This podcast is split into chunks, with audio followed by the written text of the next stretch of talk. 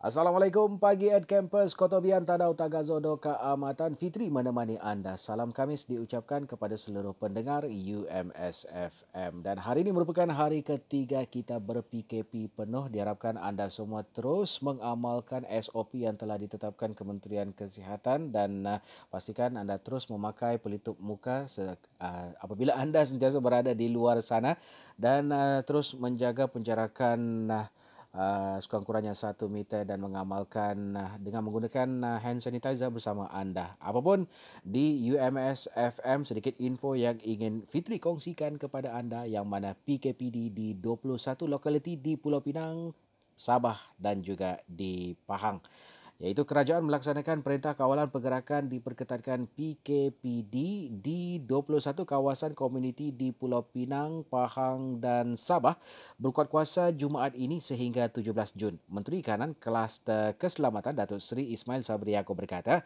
PKPD itu membabitkan 13 lokaliti sekitar Pekan Bayan Lepas Pulau Pinang iaitu uh, Seri Bayu, Bayu Tiara, Bayu Nyaman, Halaman Murni, Bayan Permai, Ah, Bayan Tiara, Taman Ara Indah, Kampung Bukit, Kampung Perlis, Kampung Masjid, Jalan Mahkamah, Jalan Kampung Pakla dan ah, Leboh Kampung Bukit. Sementara di Sabah, kawasan terbabit adalah Lorong Taman Utama 5 sehingga 8 Taman Utama Sandakan, Kampung Sepa Gaya Hulu Lahadatu, Rumah Murah Kepayan dan Kampung Tanjung Aru Baru di Kota Kinabalu. Manakala di Pahang pula membabitkan Taman Bentong Makmur, Taman Harmoni, Taman College dan Taman Desa Damai di Bentong. Uh, beliau berkata pelaksanaan PKPD itu memudahkan Kementerian Kesihatan Malaysia KKM menjalankan pengesanan awal kes COVID-19 supaya dapat diasingkan secepat mungkin.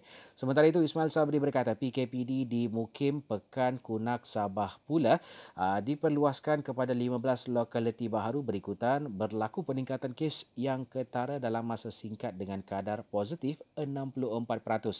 Menurutnya lokaliti terbabit ialah Bajau Laut Palau uh, Kampung Cina, Kampung uh, Selamat, Kampung Kunak Jaya, Kampung Singgamata, Kampung Kunak Kecil dan Kampung Bagiang.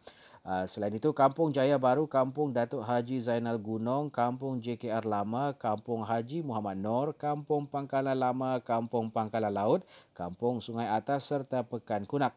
PKPD di SMU eh, Pantai Manis Papar di Sabah pula yang dijadualkan tamat uh, pada hari ini akan dilanjutkan sehingga 17 Jun ini kerana masih berlaku penularan serta kes baru direkodkan dalam kalangan penghuni di lokaliti itu.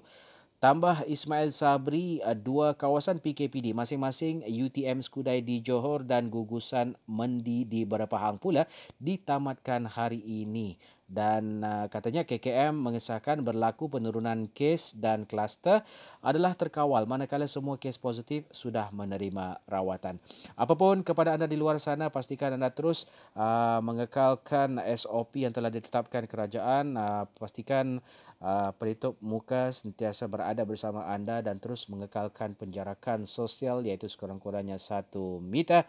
Dan apapun teruskan uh, kesetiaan anda bersama kami di UMS FM